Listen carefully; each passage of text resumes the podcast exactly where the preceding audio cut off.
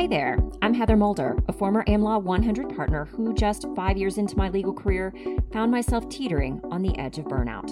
So that I didn't become yet another attorney burnout statistic, I decided it was time to redefine success from the inside out. Fast forward a few years, and it worked. I had a thriving legal career balanced with a fulfilling life. What I learned is that you can achieve the success you want without sacrificing yourself in the process.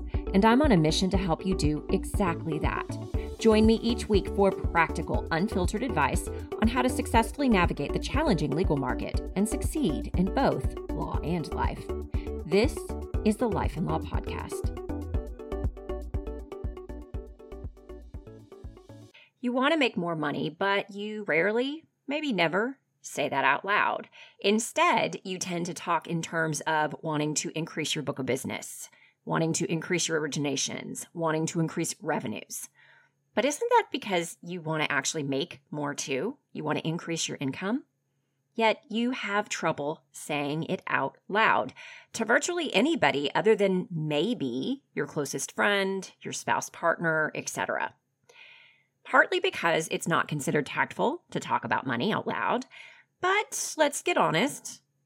Oftentimes, it's because you know you already make a pretty good living, and shouldn't you feel content with what you have already? What's going on here, y'all? You're what I call money shaming yourself. And today, we call BS on all of it. Hey there, this is Heather Mulder, host of the Life and Law podcast. And as per usual, I'm really excited that you are here with me today. Today's topic is I think, really important for a lot of reasons. And we're going to go into those reasons in a couple of minutes. But I see this so often, which is one of the reasons I'm bringing it up today. There are a lot of attorneys out there who money shame themselves. And let's just be clear about what money shaming is. Now, there are different forms of money shaming. You could feel ashamed of how much money you actually make. Maybe you you know, grew up poor or know people who struggle and you feel like, oh my gosh, I have so much and I'm ashamed of that. You, and we're going to get into a little bit of that today. You could feel bad or shame about wanting more money, which is the specific topic we're going to get into today around, you know, I make enough, I do pretty well for myself in comparison to others. I should just be content and be quiet and not want more. And this is something I see in so many attorneys, and I've seen it my entire career, my entire, you know, lawyer career, and then now as a coach to attorneys, that I wanted to bring it up today. Now, there are other forms of money shaming as well. There are, you know, those of us who make decent money and then feel ashamed for how we choose to spend the money or feel ashamed around how, you know, what our fa- finances and our savings look like. Maybe you haven't saved as much as you could have or quote unquote should have for your retirement or your future or your kids' college, and you feel shame around that. That is a form of money shaming as well. And although we're not getting specifically into that, I think today's topic is going to help all of that. Okay. So there are a lot of forms of money shaming, but we are specifically going to get into the one I see so often in attorneys. And that is this idea that, well, I already do well for myself. I already do well enough. People look up to me. People respect me. It's a respected position and profession. And so shouldn't I just be happy with what I have and not want more? And then also, I feel ashamed for how much I make in the first place right? Those things that that type of money shaming. This actually came up with a new client recently. He was talking about, you know, I'd like to make more money. And he has good reasons for it, as we all do, wanting to save for himself, wanting to save for his kids' future and, and uh, college, wanting to save for his and his wife's retirement one day. And also, just frankly, would like to not have debt and would like to be able to take more vacations and do things with that money that we all want to do. And he said something that spurred today's conversation here on the podcast that spurred today's topic because he's like, you know, I'm not like other lawyers. You you go around and I've noticed that you talk about, you know, wanting to make more, but most people don't say it out loud or say it in that way. They seem ashamed that they want to make good money or want to make more money. And so they talk about it in, oh, I want to help more people. Oh, I want to serve more people. Oh, I want to do more for, right? And yes, I want that too. But let's get real here. I would also like to make money myself, and I would like to make more. And I'm not going to be ashamed about it.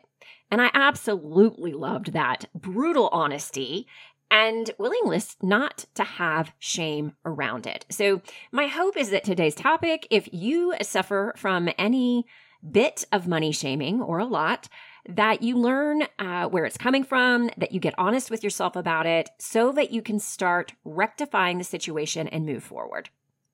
I want to be real. Everybody wants to make more money. Regardless of how much they currently make or have made in the past, it is a very human thing to want more. More, right? We all want more, and that includes more money, more things, more possessions, more ease, not having to worry so much. So, ease in, in that sense of not worrying about financial security, not worrying about retirement, not worrying about the future. More money helps with that, right? There's also a human tendency to, for whatever reason, assume wanting to make more money often means doing whatever it takes. And whatever it takes mean, meaning going beyond societal norms, as though somebody who wants to make more and has that as a big goal is going to do things that maybe we don't approve of. Maybe they're unethical. Maybe they're even illegal. But that's just not true that assumption, right? Everyone who wants more of money or something else isn't going to do it at all costs. And that includes you. And I say that because if you are a regular listener of this podcast, I feel quite confident that that isn't you. That you aren't the type that's going to go after it at whatever cost, no matter what you know, everybody else be darned and I'm just going to roll, you know, steamroll over everybody. No. It very much depends on how you go about the act of trying to make more, right? How do you choose to try to make more? Yes, there might be shame in certain actions and being unethical and doing things illegal, but there is no shame if you're not doing that. Now, something else to note, okay? And this could be where some of that shame or guilt comes from. And this is really important. You may be doing nothing wrong. You are likely doing nothing unethical. You are likely doing nothing illegal. At least I hope so. And yet still feel that way because of this. Perhaps you're doing things that are out of alignment with your own standards and values.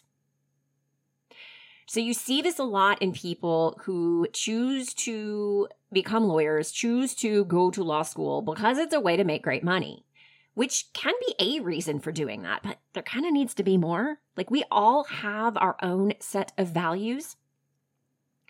And you want a bigger purpose there. Because if you are going after it just for the sake of making money, it becomes about the money and not about anything more. And that's an internal conflict within you because of that.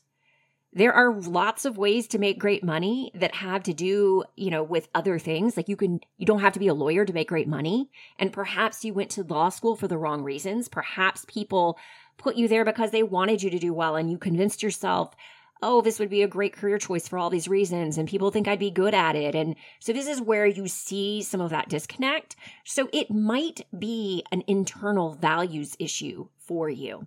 And that is something to watch out for. Again, there's nothing from the outside looking in wrong with it. The wrong is it's wrong for you because you're not really doing something you enjoy doing that has a bigger purpose that's utilizing your skills strengths etc in the way that you feel best doing it and so you want to be on the lookout for that so the one thing i will note about that before i move on is if that is you, be on the lookout for next week's episode because we're going to talk more about values and something I call the lawyer's paradox, which is the attorneys who come in you know, gung ho, wanting to save the world, wanting to do, you know, big things or thinking, you know, having these big visions and they work their butts off and they end up somewhere they never anticipated they'd be. And that may not be you because maybe you didn't even come in with the big vision. And, but if you came in to the law for all the wrong reasons because you were pushed into it or you felt like you had no choice or it was just the thing to do or you didn't know what to do, you can also end up in the same place as those with the lawyer's paradox.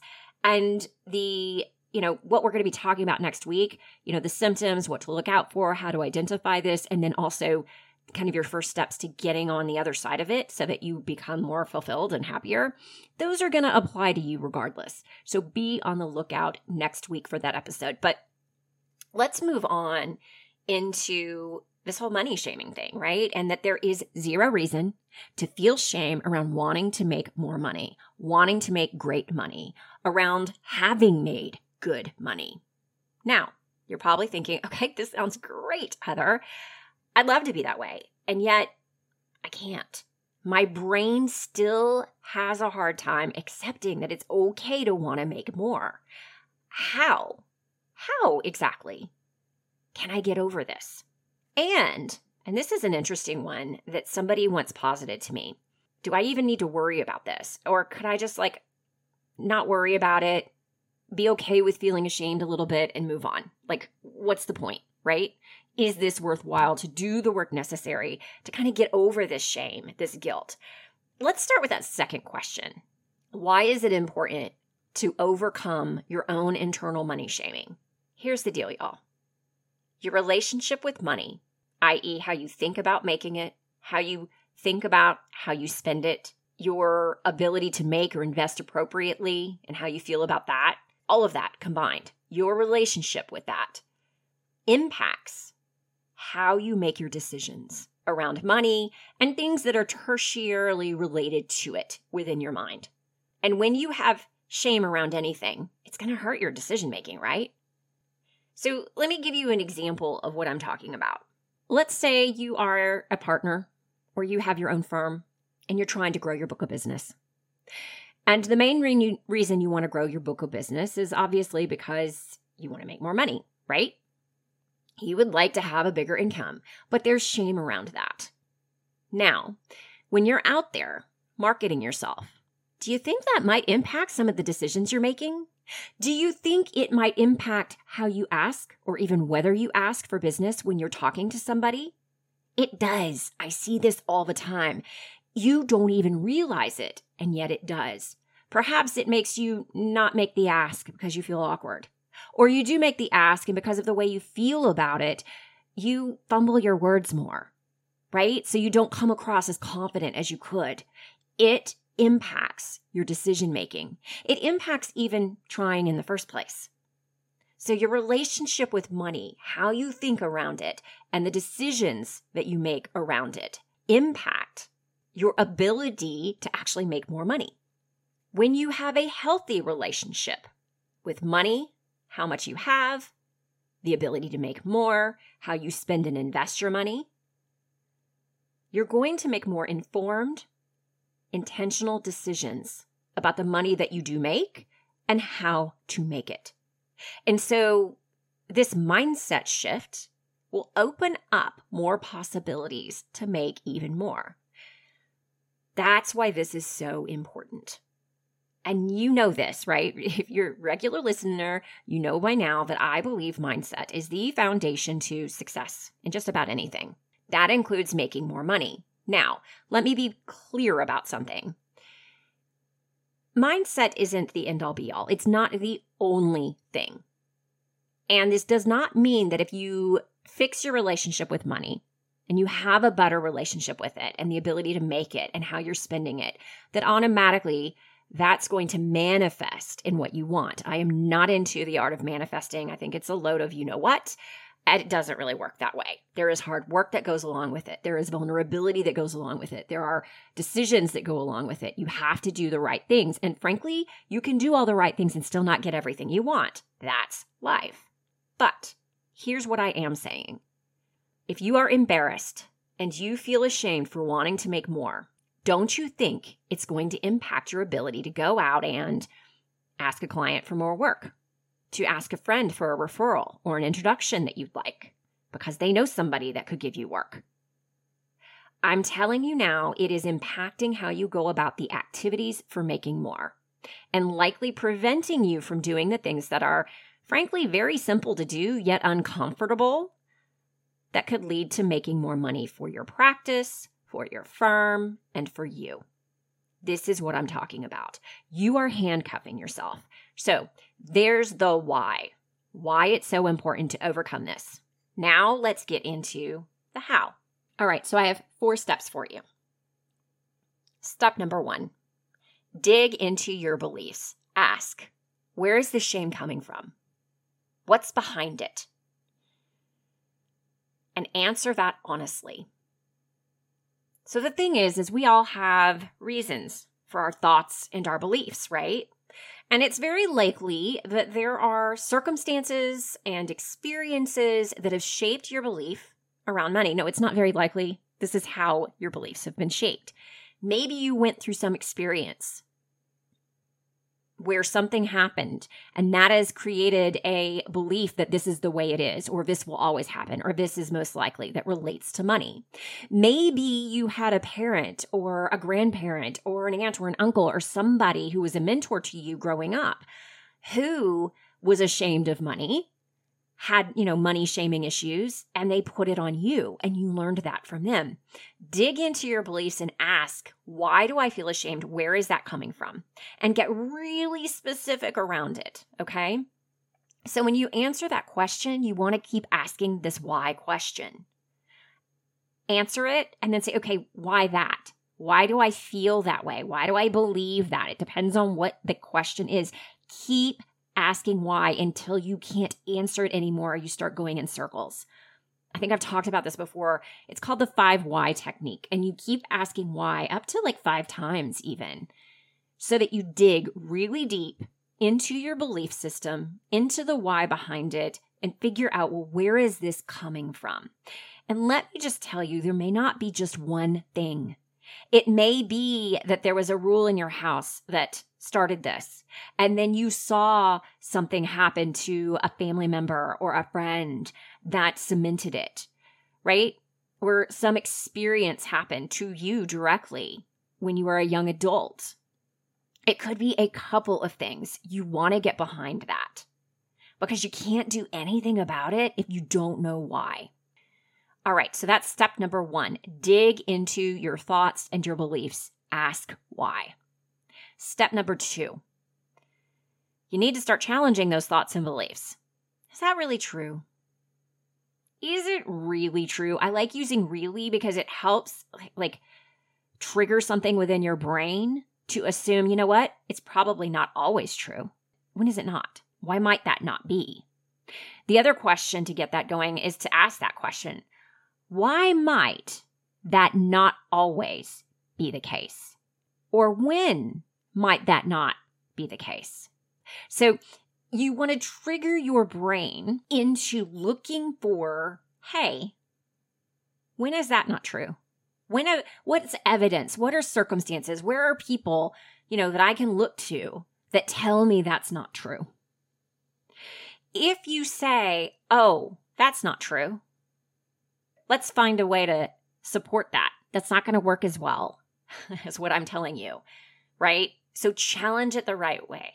Is that true, really? Is that always true? When is it not true? When might it not be the case? Why might it not be the case? Again, triggers your brain into looking for the reasons behind instead of triggering your brain to fight back. When you're doing this, by the way, this step one and step two, and continuing on, you might want to consider writing all of this down having a journal, having a notebook, something you can write down your answers to what's behind this and what's evidence that says maybe this isn't always true. And here's why you have created a habit in how you think, react, and act around this topic of money. Money shaming is a habit for you. And breaking any habit takes time, consistency, and frankly, intentional action over time with consistency of that intentional action. And writing all of this down so that you can review it regularly and add to it later as new discoveries come into play is going to be very helpful for reminding you of why you're breaking the habit, how you're breaking the habit, what you're breaking. So, just a quick tip. All right, so that's step number two.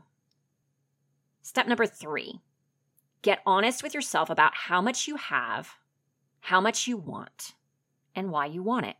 So, you got to start talking about it to yourself first to be able to start letting go of the shame and being able to talk to others, which of course is going to be another step, right? That'll be our next step, by the way.